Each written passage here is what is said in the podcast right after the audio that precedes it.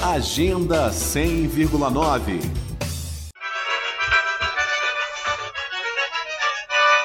Foi publicado na edição desta terça-feira do Diário Oficial da União a Lei nº 14.140 de 2021, que instituiu o Dia Nacional do Sanfoneiro.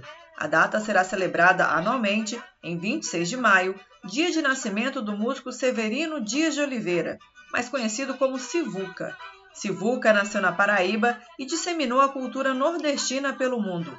Ao lado de sua esposa e também cantora Glória Gadelha, compôs um de seus maiores sucessos, Feira de Mangaio, eternizada na voz de Clara Nunes. Sivuca foi compositor, arranjador e instrumentista.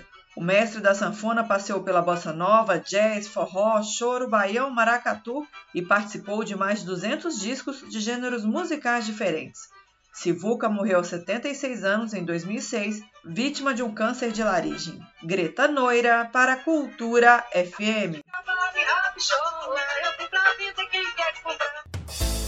Agenda 100,9